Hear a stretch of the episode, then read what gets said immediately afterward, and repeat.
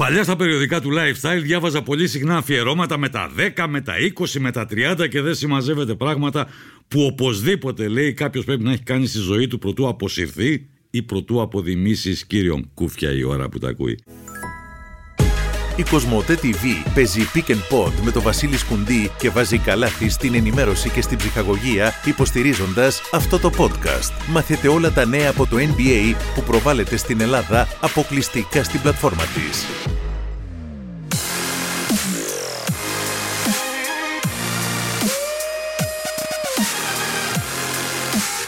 Είμαι ο Βασίλης Κουντής. Έχω γράψει εκατομμύρια λέξεις εφημερίδες, περιοδικά και ιστοσελίδες. Έχω κάνει εκπομπές, μεταδώσει και δελτία ειδήσεων στην τηλεόραση και στο ραδιόφωνο, blog, γραφεία τύπου σε διοργανώσεις, ανταποκρίσεις σε μέσα του εξωτερικού, βιβλία, διαόλια, τριβόλια και δεν συμμαζεύεται. Βουρλίζομαι και διακονώ το λειτουργήμα, έτσι μας το είπανε από παλιά, έτσι σας το λέω και εγώ εδώ και 42 χρόνια. Και για να πω την αμαρτία μου, podcast δεν είχα κάνει. Δεν ήξερα καν τι είναι. Έψαξα όμως, έμαθα και είπα να κάνω μπας και μου φύγει η περιέργεια.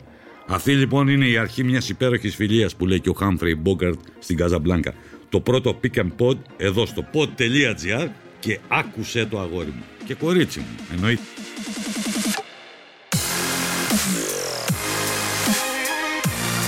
Ο Τζον Ρίντ έγραψε για τις 10 μέρες που άλλαξαν τον κόσμο και αφορούσαν την Οκτωβριανή Επανάσταση του 1917. Για το NBA οι μέρες κοσμογονίας που παραπέμπει κιόλας σε Δευτέρα παρουσία είναι πολύ περισσότερες σε ένα έτος το οποίο εξορισμού υπέθαλπε μυστήριο και κακή τύχη. Το 2020 είναι δίσεκτο που να πάρει οργή. Μια αποφράς χρονιά που άλλαξε δραματικά τον ρούν της ιστορίας. Ανήμερα πρωτοχρονιά βάρεσαν βαριά τα σήματρα με το θάνατο του David Stern. Δεν ήταν απλώς ο κομισάριος του NBA επί 30 συναπτά έτη, αλλά ο άνθρωπος που μεταμόρφωσε τη Λίγκα από ένα απλό παιχνίδι σε ένα φαντασμαγορικό και κυρίως παγκοσμιοποιημένο showbiz. Εκείνος πήρε το NBA από τα αλόνια και το οδήγησε στα σαλόνια. Του έδωσε κοσμοπολίτικη άβρα, το διεθνοποίησε μέσω της Dream Team το 92 και μέσω του ανοίγματος των συνόρων.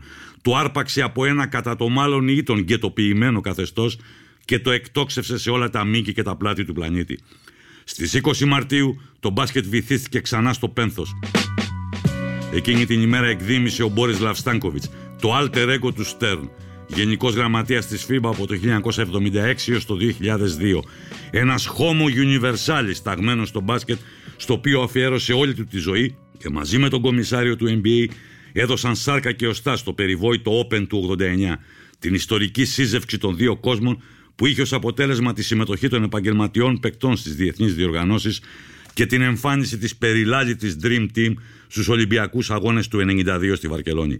Τον Στάνκοβιτς διαδέχθηκε ο Πάτρικ Μπάουμαν που κι αυτός έφυγε από τη ζωή στις 13 Οκτωβρίου του 2018 και δύο μήνες αργότερα αναρριχήθηκε στα ύπατα αξιώματα της Παγκόσμιας Ομοσπονδίας ο Ανδρέας Ζαγκλής, ο οποίος αποτείνει φόρο τιμή στα δύο ιερά τέρατα του μπασκετικού παραγωγικού γίγνεσθε. Νομίζω ότι το όραμα της παγκοσμιοποίησης του μπάσκετ στηρίχθηκε σε δύο μεγάλες προσωπικότητες, τις οποίες χάσαμε μέσα σε ένα διάστημα πέντε μηνών και τις δύο, του David Stern και του Borislav Stankovic. Νομίζω ότι ο κύριος Στέρν ήταν ένας άνθρωπος που είδε πολύ γρήγορα τις δυνατότητες της κορυφαίας ανδρικής λίγας στον κόσμο εκτός Ηνωμένων Πολιτειών και επίσης κατάλαβε τη σημασία της συνεργασίας μεταξύ αυτής της κορυφαίας λίγας και της Διεθνούς Ομοσπονδίας.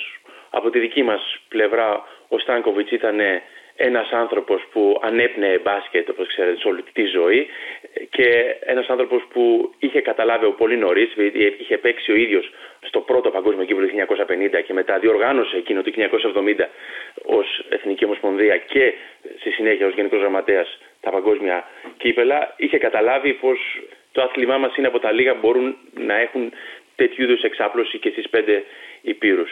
Θεωρώ ότι τα βήματα που έγιναν στα τέλη της δεκαετίας του 80, παρότι δεν ήταν καθόλου εύκολα να πείσουν μια μπασκετική κοινωνία τότε που είχε μάθει μετά από πολλές δεκαετίες ενός σχίσματος εντός εισαγωγικών μεταξύ επαγγελματιών και ρασιτεχνών και βάζετε τα εισαγωγικά που θέλετε εσείς. Νομίζω ότι σήμερα έχουν πέσει αυτοί οι ορισμοί και οι διαχωρισμοί. Νομίζω οφείλουμε πολλά σε αυτούς τους δύο ανθρώπους και γιατί είχαν το όραμα και γιατί το μοιράστηκαν το όραμα, αλλά και γιατί μέσα στους αντίστοιχους οργανισμούς τους το όραμα αυτό μπόρεσαν να το δείξουν, να το αναδείξουν και να το εφαρμόσουν. Όπως θυμάστε η FIBA έκανε ειδικό συνέδριο για να επιτραπεί η συμμετοχή των επαγγελματιών και όπως επίσης γνωρίζετε ο David Stern για πολλά χρόνια συζητούσε με τους ιδιοκτήτες των ομάδων την δυνατότητα αυτή για τους αθλητές τους να αγωνίζονται ε, με την εθνική ομάδα, όχι μόνο των ΗΠΑ, αλλά στη συνέχεια, όπως βλέπουμε σήμερα, των εθνικών ομάδων πολλών ακόμη χωρών. Άρα νομίζω ότι τους χρωστάμε και στους δύο πολλά και στον κύριο Στέρν όπως αναφέρατε πάρα πολλά.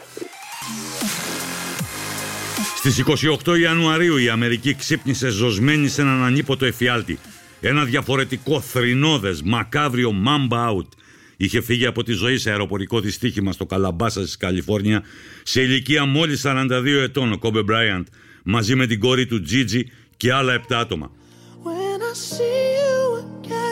Φρίκη το δίχως άλλο για τον θρύλο των Lakers που κατέκτησε πέντε τίτλους, επέβαλε την περιβόητη mamba mentality ως συνταγή της επιτυχίας, αποδείχθηκε μανούλα στο να εχμαλωτίζει μοναδικές στιγμές, έγινε ο ήρωας μιας ολόκληρης γενιάς, ένας απαράμιλος γητευτής των αισθήσεων, ώρες-ώρες και των παρεστήσεων. Αισθήσεις και παρεστήσεις που μένουν ανεξίτηλα χαραγμένο στο σκληρό δίσκο της συλλογικής μνήμης και μας στοιχιώνουν όλους. Για το ελληνικό μπάσκετ, οι δείκτες του ρολογιού μένουν σταματημένοι στις 14 Αυγούστου του 2008 στο Πεκίνο και ο Νίκος Ζήσης δεν τους κουνάει από εκεί. Ήταν ένα είδωλο για όλους μας ένας ε, φοβερός παίχτης με απίστευτο πάθος και θέληση για να βελτιώνεται, για να φτάσει εκεί που έφτασε. Έχουμε δει όλα τα ντοκιμαντέρ του και όλα αυτά τα clips σε διάφορες εκπομπές του NBA και τα λοιπά από τότε που ήταν 18 χρονών και το πόσο ξεχώριζε όχι μόνο με τις ικανότητες του στο παρκέ αλλά πιστεύω στην ανταγωνιστικότητά του και όπως είπα πριν στο πόσο αφοσιωμένος ήταν στο μπάσκετ ε, και εμείς που είχαμε αυτή την ευλογία να παίξουμε αντίπαλοι του, γιατί οι περισσότεροι της γενιάς μου τον κόμπι το βλέπουμε και τον βλέπαμε σαν ένα είδωλο. Σαν κάτι είναι υπερβατικό. Ακριβώς, σαν κάτι υπερβατικό. Τι αίσθηση αποκομίσατε την ώρα του αγώνα, αλλά και όπου αλλού τον συναντήσατε; Ότι ήταν τόσο πολύ προσγειωμένος καταρχήν. Το γνωστό πλέον τα γνωρίζουμε όλε αυτές τις ιστορίες, ότι μας είχε κάνει όλους σκάουτινγκ. Ήξερα ακριβώς τι να περιμένει, ποιοι είναι οι καλύτεροι παίχτες της ομάδας, ποια είναι τα εργαλεία της ομάδας, μας ήξερε όλους. Αυτό λέει πάρα πολλά. Δηλαδή, ένας παίχτης ο οποίος ε, μόλις είχε τελειώσει τότε το 8 τους τελικούς με τους Boston Celtics που χάσανε και το έκτο παιχνίδι, εμείς που τα θυμόμαστε όλα με ένα πολύ δύσκολο και βάναυσο τρόπο, χάνοντας από τους Celtics 40 πόντους, νομίζω, και με το παιχνίδι. Αυτός ε, γύρισε το τσιπάκι τότε και άρχισε να ασχολείται μόνο με την εθνική Αμερική και το πώς θα πάρει αυτή η Redeem Team, που λεγόταν εκείνη η ομάδα, η περιβόητη ομάδα, να πάρει την εκδίκησή της, επειδή έχει να πάρει χρυσό μετάλλιο 8 χρόνια. Από το στόμα μου το πήρες, διέκρινες στα μάτια τους και κυρίως του Κόμπε Μπράιαντ, που ήταν και αρχηγός εκείνης της ομάδας, το θυμό, την τζαντίλα, την ε, ντε και καλά να πάρουμε το αίμα μας πίσω και από τους Έλληνες από τους οποίους οι Αμερικανοί είχαν ιτηθεί στον αξέχαστο ημιτελικό στη Σαϊτάμα δύο χρόνια νωρίτερα. Αλλά κουβάλαγαν και τις σερή αποτυχίες κιόλας μετά το Σίδνεϊ. Ακριβώς, ακριβώς. Ναι, μπορεί να ακούγεται λίγο σε ίχνος υπερβολής, αλλά δεν υπερβολή. Ήταν τόσο έτοιμη αυτή η ομάδα. Σίγουρα προερχόταν από όλο το staff, από την ε, καθοδήγηση του Σιβέσκη και όλου του staff, το πώς οργάνωσαν την προετοιμασία εκείνης της χρονιάς, από τότε που ξεκίνησαν όλα και μείναν αίτητοι μέχρι και το περσινό παγκόσμιο. Σωστά. Αλλά ήταν σίγουρα και από ότι ο Κόμπι Μπράιαν είπε: Κοίτα, εγώ θα έρθω, αλλά δεν έρχομαι εδώ να χάσω το καλοκαίρι μου. Οπότε ενέπνευσε σίγουρα τους πάντες και ήταν μια ομάδα που δεν υπήρχε περίπτωση να χάσει από τον οποιοδήποτε. Και ενώ η Εθνική Ισπανίας τότε ήταν, θυμόμαστε, παίχτηκε ένας φοβερός τελικός τότε. Για μένα είναι η καλύτερη εθνική Αμερικής μετά ίσως την Dream Team του 92. Από όλη αυτή τη Νίκο, επειδή εσύ είσαι και δεν στο λέω για να σε κολακεύσω, ένας άνθρωπος και σκεπτόμενος και έμπειρος και ικανός να βλέπει και πίσω από την κουρτίνα πράγματα που δεν τα βλέπουν άλλοι. Αν σου ζητούσα να στοχεύσεις, να σημαδέψεις ένα πράγμα, μια εικόνα από αυτό που εξέπεμπε ο Κόμπε Μπράιαντ είτε από τη Mamba Mentality είτε από οτιδήποτε άλλο, τι θα μου έλεγες που θα μπορούσε να λειτουργήσει κιόλας και να χρησιμεύσει ως οδηγός για τις επόμενες γενιές; Εγώ θα έλεγα ότι ο Κόμπι, επειδή ακριβώς είμαι πέντε χρόνια μικρότερος του και τον έχω παρακολουθήσει από τότε που θα ρούξει στο NBA το 96, εγώ ακόμα ήμουν 13 χρονών. Αυτό που μου έκανε τη μεγαλύτερη εντύπωση ήταν το πώς μεταλλασσόταν χρόνο με το χρόνο, περίοδο με περίοδο της καριέρας του, σαν άνθρωπος και σαν αθλητής. Δηλαδή είδαμε τον εγωιστή κόμπι που φαινόταν, ας πούμε, ακόμα και ένα ίχνος αλαζονίας, σαν νεαρός και τότε όλα αυτά τα επεισόδια με τον Σακίλ Νίλ. Οπότε εγώ αυτό που κρατάω είναι ότι τελειώνοντας ήταν έναν δάσκαλο για όλους τους μετέπειτα superstar του NBA που όλοι θέλαν το καλοκαίρι, ανάμεσα τους και δικός μας, ο Γιάννης, να θέλει να δουλέψει μαζί του. Ένας άνθρωπος ο οποίος είναι τόσο μεγάλος να μην σκεφτεί ότι δεν θέλω π.χ. κανείς να με φτάσει, αλλά να θέλει, να έχει την επιθυμία και τη θέληση να μεταλαμπαδεύσει τι εμπειρίες του, τον τρόπο δουλειάς του, μυστικά του. Για μένα αυτό λέει πάρα πάρα πάρα πολλά. Η δοτικότητά Εγώ αυτό θα ήθελα να κρατήσω από τον κόμπο και φυσικά αυτό που μου έδειχνε σαν οικογενειάρχης και σαν ε, πατέρας ε, τεσσάρων κοριτσιών. Ε, αυτό είναι που με έκανε να συγκλονιστώ περισσότερο από όλους. Υπήρχαν, υπάρχουν και θα υπάρχουν τεράστιοι παίχτες που κάνουν μαγικά μες στο παρκή, αλλά αυτά τα δύο πράγματα του κόμπι είναι που δεν θα τα ξεχάσω ποτέ εγώ προσωπικά. Στην παραδείσια ομάδα, εκτός από πανέξυπνους διοικητικούς παράγοντες και έναν σούπερ στάρ εντός παιδιάς, χρειαζόταν διάβολε και ένας προπονητής. Στις 22 Μαΐου έπλευσε στην αχερουσία λίμνη ο εμβληματικός προπονητής των Jazz, ο Τζέρι Σλόαν, ο οποίος στις 23 σεζόν του στη Γιούτα επέβαλε, καθιέρωσε και εξάπλωσε παγκοσμίως το κίνημα του pick and roll. Στόκτον του Μαλόουν. Ένας σκριν στην μπάλα ήταν όλη η ζωή τους και ο Θόδωρος Ροδόπουλος δεν λησμονεί τη φάση της μέθεξης με έναν από τους πιο επιδραστικούς προπονητές όλων των εποχών. Ναι, ο Τζέρι Σλόαν ήταν κάτι μοναδικό θα έλεγα στα πράγματα του NBA γιατί συνεδίαζε λίγο την παλιά προπονητική αντίδραση των προπονητών που ήταν πολύ πιο στιβαρή απέναντι στους παίκτες σε συνδυασμό με την ανθρωπιά τη μεγάλη που οι παίκτες τώρα σαν το Στόκτον των Μαλών τον είχαν σαν πατέρα τους σε όλη τους την καριέρα. Συνεδίαζε πράγματα που δεν υπήρχαν τότε στο NBA όταν ήμασταν πολύ φίλοι γιατί εγώ βρέθηκα πάρα πολλές φορές στα training camps των Utah Jazz γιατί είχα την τύχη ότι τότε συνυπήρχαν στο Salt Lake City στη Utah δύο μεγάλοι προπονητές του Τζέρι Σλόαν αλλά και ο Ρίκ Ματζίρου στο Πανεπιστήμιο, στο Πανεπιστήμιο της Utah. της Utah που ίσως ο Ματζίρους να είναι αν όχι ο καλύτερος από τους πρώτους τεχνικά προπονητές που υπήρξαν ποτέ στην ιστορία και έτσι συνεδίαζα, λέμε ελληνικά, με ένα σπάρο δύο τριγώνια και βρισκόμουν στα training camp για πολλά χρόνια των δύο αυτών ομάδων.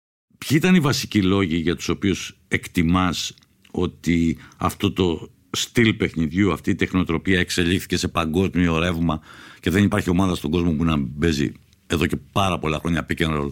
Είναι γεγονός το pick and roll το ξεκίνησαν οι Rens στα Μαύρικα στη Νέα Υόρκη και το παρουσίασαν με μοναδική ευχέρεια τότε που ο Άουρμπαχ, ο coach της Βοστόνης, το είδε μια φορά να το παίζουν και το μετέφερε μέσω των Celtics το NBA. Δηλαδή αυτό που λέγαμε αργότερα Στόκτον του Μαλόν τότε ήταν κούζι του Ράσελ. Κούζι με το Ράσελ.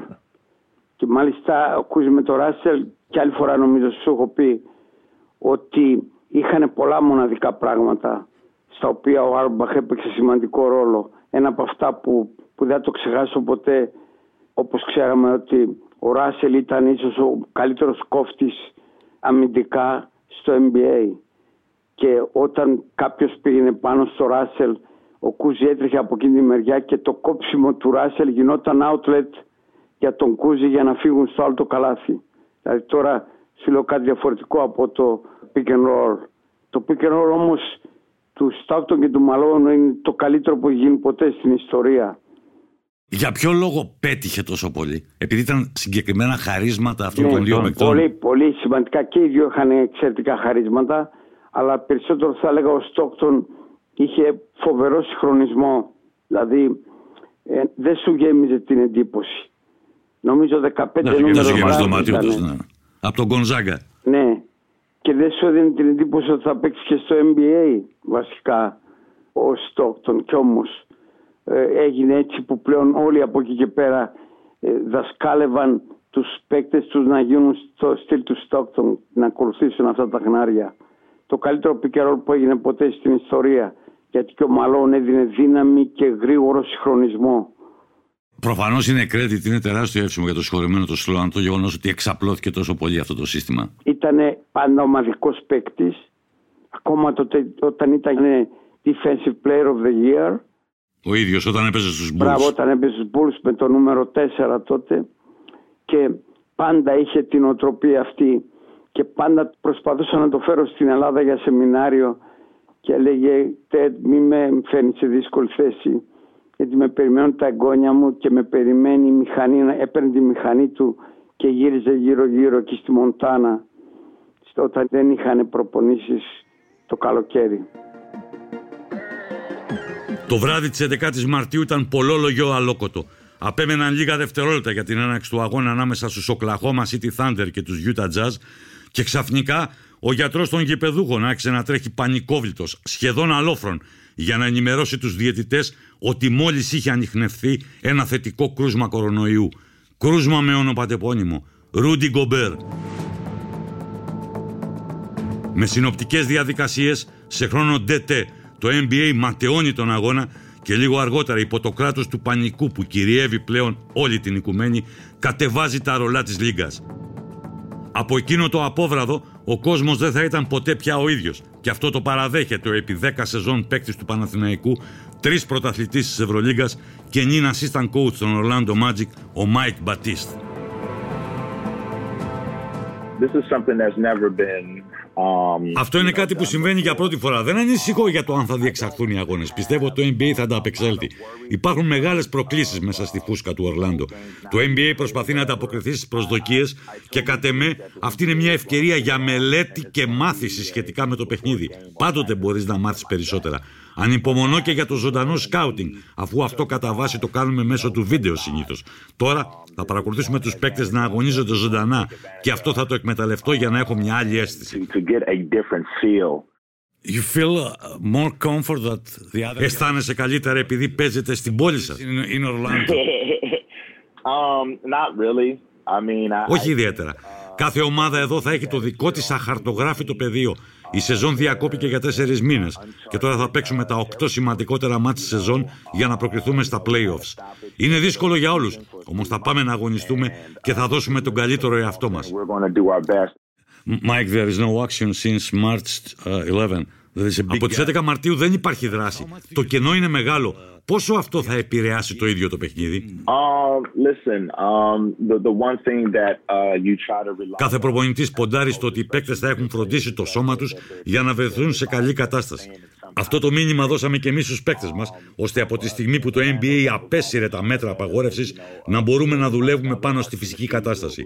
Τώρα θα επιδιώξουμε να παίξουμε όσο περισσότερο γίνεται στο 5 εναντίον 5, κάτι που θα μας ενισχύσει από πλευράς χημίας και να είμαστε εκεί όπου βρισκόμασταν το Μάρτιο, με καλή επίθεση και στιβαρή άμυνα. Uh, σε αυτό το podcast μαθαίνετε τις τελευταίες εξελίξεις γύρω από τα πιο καυτά θέματα του NBA. Γι' αυτό δεν θα μπορούσε να έχει χορηγό κανέναν άλλον εκτός από την Cosmote TV. Εκείνο το ίδιο βράδυ της 11ης Μαρτίου στην Ατλάντα, οι Knicks έριχναν στο καναβάτσο τους οικοδεσπότες Hawks στην παράταση με 136-131 σε ένα μάτς που έμελλε να αποβεί ιστορικό χωρίς κανείς να το υποψιάζεται εκείνη τη στιγμή σηματοδοτούσε το κύκνιο άσμα του Vince Carter, του μοναδικού παίκτη στα χρονικά του NBA που αγωνίστηκε επί 22 συναπτές σεζόν και άφησε το αποτύπωμά του σε τέσσερις διαφορετικές δεκαετίες ο Μπαγάσας. Όλα έχουν ένα τέλος. Αυτή είναι η νομοτέλεια των πραγμάτων. Ένας κανόνας που δεν θα εξαιρούσε την Vinsanity. Ο 43χρονος Γερόλικος είχε πάρει τη σκητάλη της φαντασμαγορίας και των ασύλληπτων καρφωμάτων από τον Τζούλιο Σέρβιν και τον Ντομινίκ Βίλκινς και κατεβαίνει από τη σκηνή αφήνοντας παρακαταθήκη όχι έναν τίτλο αλλά τη διάπλαση μιας γενιάς. Αφήνει επίσης την πεποίθηση ότι δεν πρέπει σώνει και καλά κάποιος να φαίνεται από μικρός ότι θα μεγαλώσει. Το υπερθεματίζει αυτός συνομιλικός του Δημήτρης Παπα-Νικολάου που τον αντάμωσε πριν από ένα τέταρτο του αιώνα στο ΆΚΑ στον αγώνα Ελλάδα-Ηνωμένε Πολιτείες στις 18 Ιουλίου του 1995 στο Παγκόσμιο Πρωτάθλημα των Εφήβων. Το 1995 με κάψονες μάλιστα στο τελικό είχε πέσει και το ρεύμα τότε από πυρκαγιές στην Αττική. Παίξαμε και με την Αμερική, την οποία κερδίσαμε εύκολα, αλλά τον Κάρτερ τότε ούτε εμείς ούτε εσείς καλά, καλά τον γνωρίζαμε, γιατί δεν ήταν καν στη βασική πεντάδα. Γνωρίζαμε έναν άλλο που έγινε star στη συνέχεια, το Μάρμπορι. Το Μάρμπορι, το Στέφαν Μάρμπορι, σωστό. Στέφαν Μάρμπορι. Αλλά υπάρχουν παίχτε που έχουν καλές βάσεις ή λίγο αργότερη ορίμανση, όπως το λέμε. Και τελικά έγινε καλύτερος από όλους τους βρέθηκαν σε εκείνο το παγκόσμιο πρωτάθλημα συνολικά. Και άξιος θαυμασμού που πρόλαβε τρει-τέσσερι γενιές μένοντας μάλιστα σε τόσο υψηλό επίπεδο ένας παίκτης που έγινε All Star. Είχα τη χαρά ξανά μετά να τον συναντήσω στο. Παίξατε με τους Raptors. Και επειδή ήμουν στο στοιχείο μου, μπράβο, μπράβο. του Παναθηναϊκού. Ενώ στην Ευρώπη δεν τα κατάφερα καλά, στην NBA φαίνεται ότι τα κατάφερα καλά. Είχα βάλει 14 πόντους. Τίποτα αυτό αστιάκι. Πράγματι παίξαμε και του το θύμισα, γιατί και εγώ εκ των υστέρων το έμαθα ότι ήταν το 95, έτσι από τη σύνθεση της Αμερικής και του είπα ότι το 95 και μου λένε «Ναι, το θυμάμαι, ήταν πολύ ωραία, είχα ωραίες αναμνήσεις σε κανέναν δεν έκανε εντύπωση τότε. Χρειάστηκε μετά να, να ξαναδούμε το βιογραφικό του όταν μπήκε στο NBA για να θυμηθούμε. Πρώτα απ' όλα στο δικό μας μάτι που τους διαλύσαμε 98-78 18 Ιουλίου του 95 είναι άποντο. Έχει παίξει 18 λεπτά, έχει 0 στα 6 σου, δηλαδή δεν σου έκανε εντύπωση. Δεν καταλάβαινες βλέποντάς τον τι θα γινόταν μετά. Όχι, πράγματι, αλλά αυτό είναι ένα παράδειγμα που το λέω και στα νέα παιδιά και στους γονείς, ότι οι καλύτεροι παίχτες Έλληνες των τελευταίων ετών, οι περισσότεροι δεν φάνηκαν καν από τις μικρές εθνικές. Οπότε να μην βιάζονται με τα παιδιά τους, να έχουν υπομονή.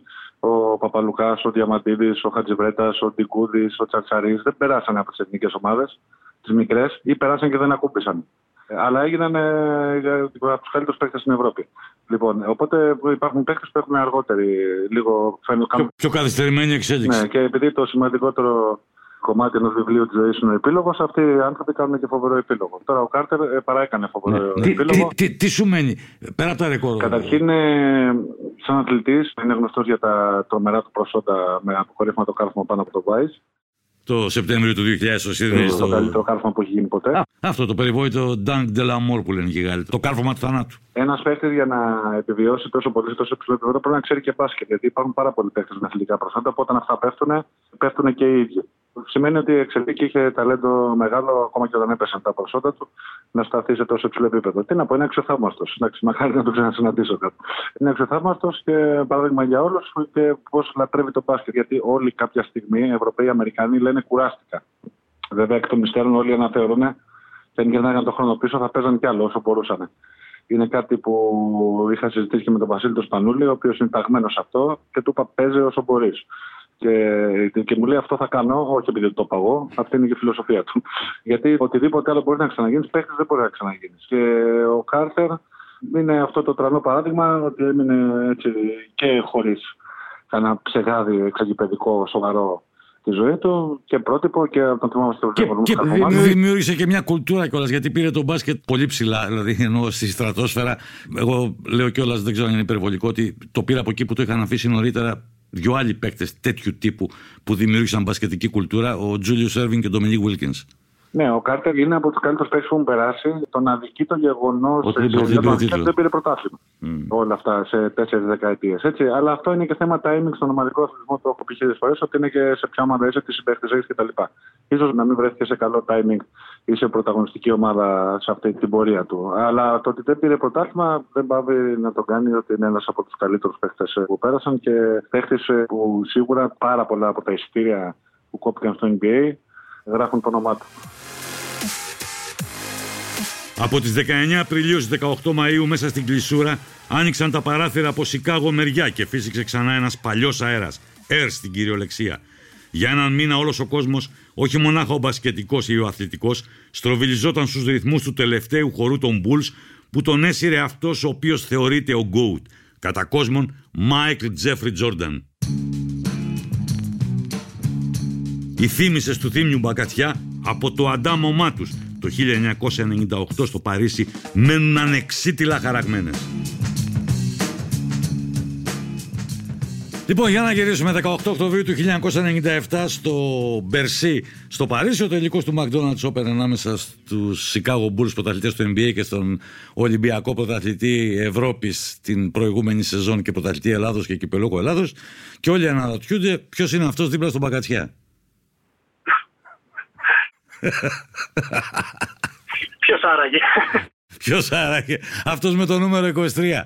Είναι από τις στιγμές που λες ότι σημαδεύουν έναν αθλητή; Ναι, το καταλαβαίναμε και τότε ότι μας σημάδευε αυτό το παιχνίδι.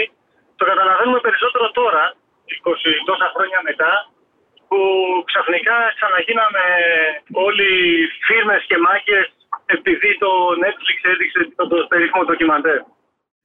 Και εσύ κιόλας είχες και προϊστορία, είχες βεβαρημένο ποινικό μητρό. Πλάκα κάνω. Με το θάρρος της γνωριμίας και της φιλίας μας πολύχρονης, γιατί ήσουν παρόν και το 94 στο Τορόντο και μάλιστα είναι η περιβόητη σκηνή που όλοι λέμε λίξτο, λίξτο, γιατί βάζει το lay up και περνάμε μπροστά στον ημιτελικό με τους Αμερικάνους στο Skydome, στο Τορόντο. Να καταρρύψουμε κάποιους μύθους. Καταρχήν, ναι, ήμουνα το 94 στο Τορόντο με την 2 και το 96 με την 3 στην Ινδιανάπολη. Αυτό το ξεχνάμε γιατί φάγαμε 66 πόντους διαφορά στο επίτηδες. Δεν πειράζει και πάλι ωραία ήταν. το θέμα είναι ότι ουσιαστικά είχα τη χαρά, την περηφάνεια και ό,τι μπορεί να πει κανένας να παίξω με αυτούς τους νομίζω κορυφαίους αθλητές που έχουν βγει. Και μετέπειτα βέβαια και άλλοι, αλλά που μετά τελικά δεν μετήχαν σε καμιά dream team. Ε, θύμιο, στο Last Dance εμφανίζονται εικόνες από εκείνο το τελικό. Πώς είναι η εμπειρία να αγγίζεις, να μπερδεύεται το υδρότα σου στα contact στα μαρκαρίσματα ή να τον βλέπεις να επελάβνει μπροστά σου. Και θα να σου πω την αλήθεια, επειδή τυχαίνει να είναι και ο αγαπημένος ο παίχτης σε πολλούς ανθρώπους, αλλά τυχαίνει να είναι και για μένα ο κορυφαίος που έχει περάσει ποτέ και από τους καινούριους και από όλους. σω το βέος και η προσοχή που του έδινα να ήταν ακόμα μεγαλύτερη από τους υπόλοιπους που επίσης ήταν εκπληκτικοί παίχτες. Mm-hmm. Αλλά ένιωθα ότι ο Τζόρνταν έπαιζε σαν τη γάτα με το φιλαδί περίμενε τη στιγμή που δεν θα έχεις επαφή μαζί του, είτε φυσική επαφή, είτε με τα μάτια, για να είναι κάπου αλλού. Και αυτό δεν το έχω ζήσει με άλλον παίχτη.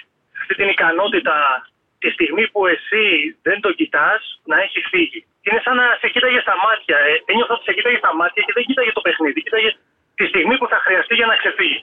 Πέρα από τα επεισοδιάκια που υπάρχουν με τον Μιλάν Τόμιτ, καλό είσαι, αλλά θέλεις βελτίωση στο σούτ ή το σορτσάκι. Υπάρχει και μια εικόνα που μου τη μετέφερε ο Ιβκοβιτ και τη θυμήθηκε και ο Βούκτσεβιτς, ότι κάποια στιγμή βάζει ένα απίστευτο καλάθι στο μάτς, κάνει αυτό το σράγκετ. Τι να κάνω, αυτός είμαι.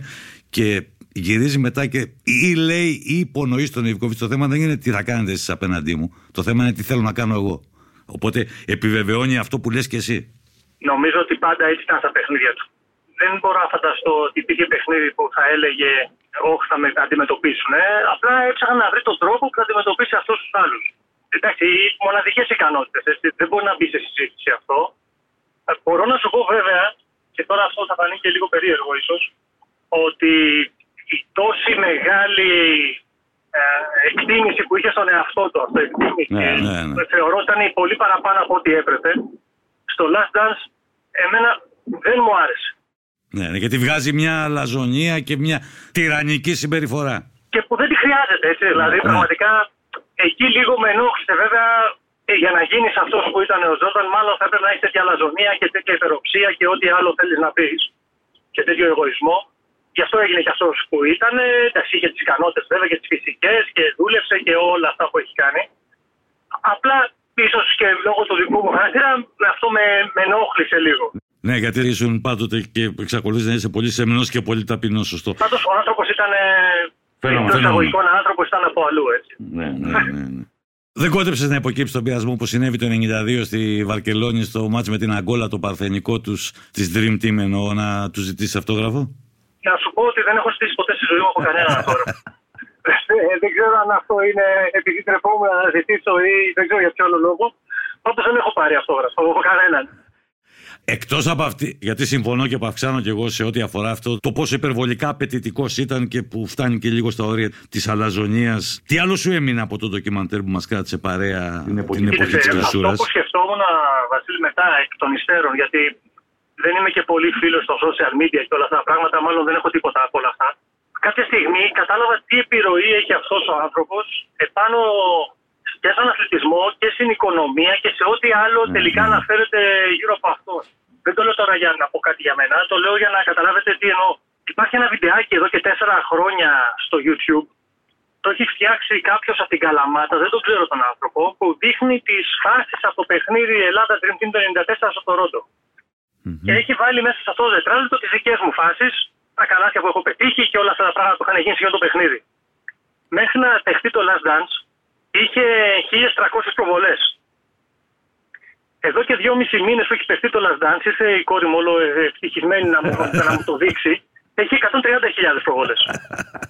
Δηλαδή, όλοι ξαναγίναμε πάλι διάσημοι από αυτόν τον άνθρωπο, από αυτό το φιλμ. Φαντάσου τι επιρροή έχει, έτσι.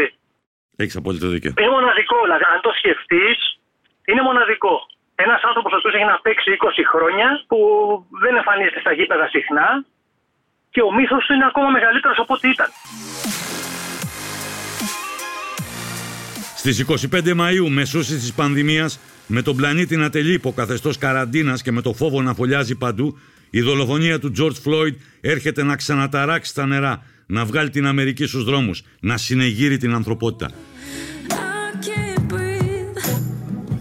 Θύμα αστυνομικής βίας, ο 47χρονο άνεργος τόλμησε να ψελίσει μερικές μετρημένες λίγες λέξεις την ώρα που ο αστυνομικός Ντέρεκ Σόβιν του έκοβε την ανάσα πατώντας με το γόνατό του πάνω στο λαιμό του. I can't breathe. Δεν μπορώ να αναπνεύσω. Αυτές οι λέξεις έγιναν η φωνή της συνείδησης και το ξυπνητήρι της υπνοτισμένης Αμερικής και όλης της ανθρωπότητας που συνειδητοποιούν ότι και οι μαύροι έχουν ψυχή. Αυτό ο Μάικ Μπατίστ το γνωρίζει εκ πείρας. You know, that's tough. Είναι πολύ σκληρό να βλέπεις να σκοτώνουν κάποιον σε παγκόσμιο δίκτυο. Αλλά αυτό έγινε η κραυγή μας για βοήθεια. Αν μπορείς να καταλάβεις την κουλτούρα των μαύρων, όχι εδώ στην Αμερική, σε όλο τον κόσμο, θα συνειδητοποιήσεις ότι υπάρχουν παντού θύματα ρατσισμού, επειδή μέσα από την ιστορία ο κόσμος μας αντιμετωπίζει τους μαύρους ως κατώτερα όντα. Πρόκειται για μια δυσάρεστη κατάσταση, την οποία καλούμαστε να ξεπεράσουμε, αλλά είναι ο καθρέφτης τον οποίο θα κοιτάξουμε για να προχωρήσουμε στο μέλλον. Look forward into the future. You know what happened to George Floyd. Αυτό που συνέβη στον George Floyd είναι κάτι που δεν αποδέχομαι και εδώ πρέπει να βρεθεί τρόπος να στηρίζουμε ο ένας τον άλλον κτυπώντας την πόρτα της αλλαγής. Κάθε φορά που ένας Αφροαμερικανός έπεφτε θύμα αστυνομικής βίας ή υποβιβαζόταν κάτω από τον μέσο πολίτη, προκαλούνται συγκεκριμένα συναισθήματα. Αρκεί να σε σταματήσουν στο δρόμο ή να έρθει ο λάθος αστυνομικός τη λάθος ώρα στο παράθυρό σου και να ξεσπάσει μια φιλονικία. Τέτοια πράγματα πρέπει να τα διαχειριστώ ακόμα και τώρα σε 42 χρόνια μου. Κάθε φορά που με ακολουθεί ένα περιπολικό δεν ξέρω αν θα με σταματήσουν και δυστυχώς πρέπει να ζούμε με αυτό το φόβο εδώ στην Αμερική. that, that we have to to deal with here. Mentally, you know. Αυτό είναι you πολύ have, κουραστικό και από ψυχολογικής πλευράς. Εδώ περιγράφω το πόσο τυχερός υπήρξα ζώντας στην Ελλάδα και βλέποντας φως στο τούνελ για έναν Αφροαμερικανό που ήρθε από το πουθενά, μεγαλωμένος με αγάπη αλλά μέσα σε δυσκολίες. Μικρός έβγαινα από το σπίτι μου και έβλεπα τι έχω να αντιμετωπίσω. Αυτό δεν ήταν εύκολο. Ούτε όταν ήμουν παιδί βρισκόμουν πάντοτε στον ίσιο δρόμο. Δεν ήμουν πάντοτε εξωστρεφής και οξυδερκής. Υπήρξα ευέξαπτος. Στη γειτονιά μου έπρεπε να παίξω ξύλο για να πάω στο σχολείο ή για να αποκτήσω το σεβασμό στο γήπεδο. Σε εκείνη την ηλικία θεωρούσες ότι όλο αυτό αποτελεί τρόπο ζωής. Όταν βρεις το μονοπάτι για να βγεις από εκεί και να αντικρίσεις μια άλλη οπτική της ζωής, τότε επιλέγεις το παρόν και όχι το παρελθόν. Πολλοί φίλοι και συγγενείς μου δεν είχαν αυτή την ευκαιρία. Ήμουν ένας από αυτούς που πειθάρχησαν εν μέσω προκλήσεων. Φυσικά δεν είμαι τέλειος, αλλά έμεινα στο σωστό δρόμο. Πολλοί φίλοι μου, ικανότεροι από εμένα στο δικό τους άθλημα, δεν ήταν πειθαρχημένοι όπως εγώ και παρετήθηκαν μόλις ένιωσαν για πρώτη φορά την αντικσοότητα. Δεν ήθελαν να την αντιμετωπίσουν. Ήμουν πάντοτε αυτός που έψαχνε να βρει τη λύση και ποτέ δεν δεχόταν το όχι, εάν ήθελε να πετύχει κάτι. Θα προσπαθούσα να καταφέρω κάτι, όσο αυτό ήταν δυνατό. Ω εκ τούτου, έχω τη δυνατότητα να δηλώνω ευλογημένος για την απίστευτη καριέρα που είχα στο μπάσκετ και ξεπέρασε κατά πολύ τις φιλοδοξίες μου. Δεν περίμενα ότι θα γινόμουν προπονητής στο NBA και κάθε μέρα που ξυπνάω νιώθω ευγνώμων και ευλογημένος, διότι ανοίγω τα μάτια μου και αναπνέω. Πολλοί άνθρωποι δεν έχουν αυτή τη δυνατότητα και αυτό είναι πολύ They άδικο.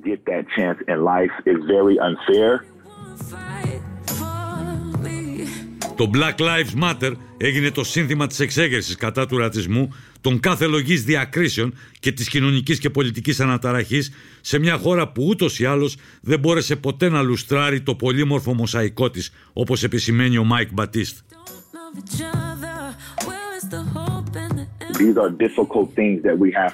Πρέπει να μιλήσουμε ως κοινότητα, ως έθνος, ως οικουμένοι για όλα αυτά. Τα άσχημα πράγματα συμβαίνουν και για τον επιπρόσθετο λόγο ότι αποφεύγουμε να κουβεντιάζουμε για άβολα ζητήματα. Τα καμουφλάρουμε και δεν συζητάμε για την ισότητα, στην οποία δεν παίζουν ρόλο ούτε το χρώμα ούτε η καταγωγή. Αυτό εγώ το διδάχθηκα στο σπίτι μου. Ο ρατσισμός επίσης διδάσκεται. Δεν γεννιέσαι με αυτόν. Σου το μαθαίνουν από πολύ μικρή ηλικία. Εγώ με το που βγήκα από την κοιλιά της μάνας μου, διδάχτηκα την αγάπη. Πώς να σέβομαι τους ανθρώπους, να τους τιμώ για το χαρακτήρα τους και όχι να τους κρίνω αναλόγως με το χρώμα του δέρματός τους. Αυτός υπήρξε ο κανόνας της ζωής μου και τον μαθαίνω στα παιδιά μου, στα ανήψια μου, σε όλους που νοιάζομαι και αγαπώ. Αυτός είναι ο τρόπος ζωής. Εάν ήσουν παίκτης, ποιο από τα κοινωνικά μηνύματα, συνθήματα που έχουν λανσάρει το NBA και Ένωση των Παικτών θα επέλεγες στη φανέλα σου. Μου αρέσει το μήνυμα που στέλνει το NBA, όμως η Λίγα θα έπρεπε να έχει στηρίξει κάποιους παίκτες που βρίσκονται έξω στους δρόμους, στην πρώτη γραμμή, έχοντας πάρει στα χέρια τους το τιμόνι της παγκόσμιας αλλαγής, στη μάχη για την ισότητα και τα συναφή. Εάν αυτό ίσχυε, η κατάσταση θα ήταν καλύτερη. Αλλά σε τελική ανάλυση, μου αρέσει η στάση του NBA. Το NBA πάντοτε έλεγε στους παίκτες να χρησιμοποιούν τη φωνή τους και τους στήριζε 1000%.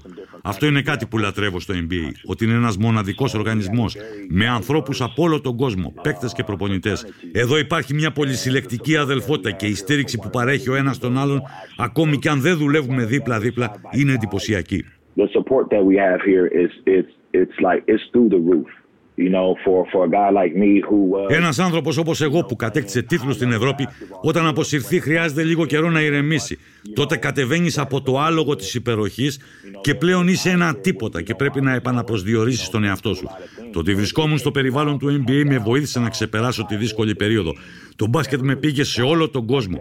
Έζησα στην Ελλάδα, στην Ιταλία, στο Βέλγιο, στην Τουρκία, σε μέρη που μοιάζουν με φαντασίωση όταν είσαι παιδί. Κανείς από την πόλη ή τη γειτονιά μου δεν βγήκε έξω να δει αυτά τα μέρη. Ήμουν τυχερός και έφερα τα αδέρφια μου και πολλά μέλη της οικογένειάς μου στην Ελλάδα. Ήμουν ευλογημένος. Ευλογημένος που το έζησε όλο αυτό. Right. Ακριβώς.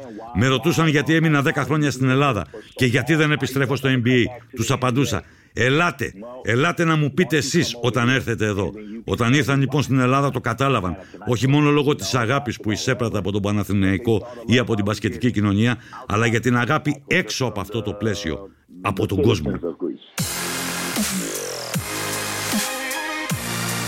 Με αυτά και με αυτά πέρασαν 7 τρομακτικοί μήνες ένα ούτως ή άλλως δίσεκτο έτος.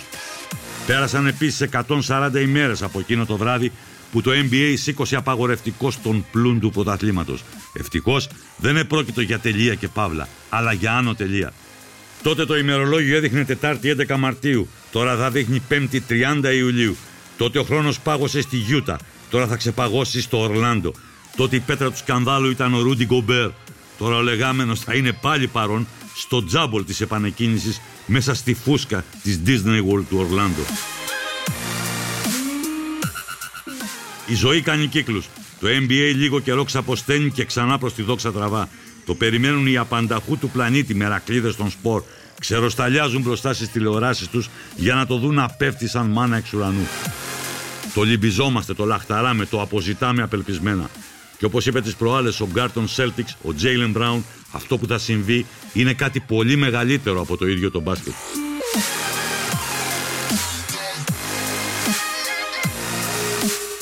Μείνετε συντονισμένοι λοιπόν. Έρχεται. Το NBA επιστρέφει για να γεμίσει τα βράδια μας, να αναπληρώσει το έλλειμμα, να θεραπεύσει το στερητικό σύνδρομο, να αποκαταστήσει την καθεστική αθλητική τάξη, να ρεφάρει τη χαμένη κανονικότητα και να ομορφύνει την καινούργια ζωή μας. Θα ξαναταξιδέψει σαν την Κιβωτό που έφτιαξε ο Νόε για να σώσει μέσα στον κατακλυσμό του κορονοϊού τον μπασκετικό είδος. Και μέσα σε αυτές τις ολονυχτίες που τόσο μας έλειψαν, οι απανταχού της γης εραστές του NBA θα στοιχίζονται και θα διαδηλώνουν με βοερή φωνή το μότο που ταιριάζει στην περίσταση. I love this game. Είναι καψούρα. Είμαι ο Βασίλης Κουντής και μόλις ακούσατε το podcast Pick and Pod που ήταν αφιερωμένο στα συνταρακτικά γεγονότα τα οποία σηματοδοτούν την εφετινή μπασκετική χρονιά εν ώψη της επανεκκίνησης του NBA. Πρόκειται για μια παραγωγή του pod.gr στην οποία την επιμέλεια του ήχου και του μοντάζ είχε ο Μάριος Πλασκασοβίτης. Για να ακούσετε και άλλα επεισόδια αναζητήστε το pod.gr στο Spotify, στο Apple Podcast, στο Google Play και σε κάθε εφαρμογή που σας δίνει τη δυνατότητα να ακούτε τα podcast από το κινητό τηλέφωνο σας. Μόλις ακούσατε ένα podcast που σας μετέφερε στην καρδιά του NBA και χορηγός σε αυτό το μπασκετικό ταξίδι ήταν η Κοσμοτέ TV που προβάλλει αποκλειστικά το NBA στην Ελλάδα. Pod.gr. Το καλό να ακούγεται.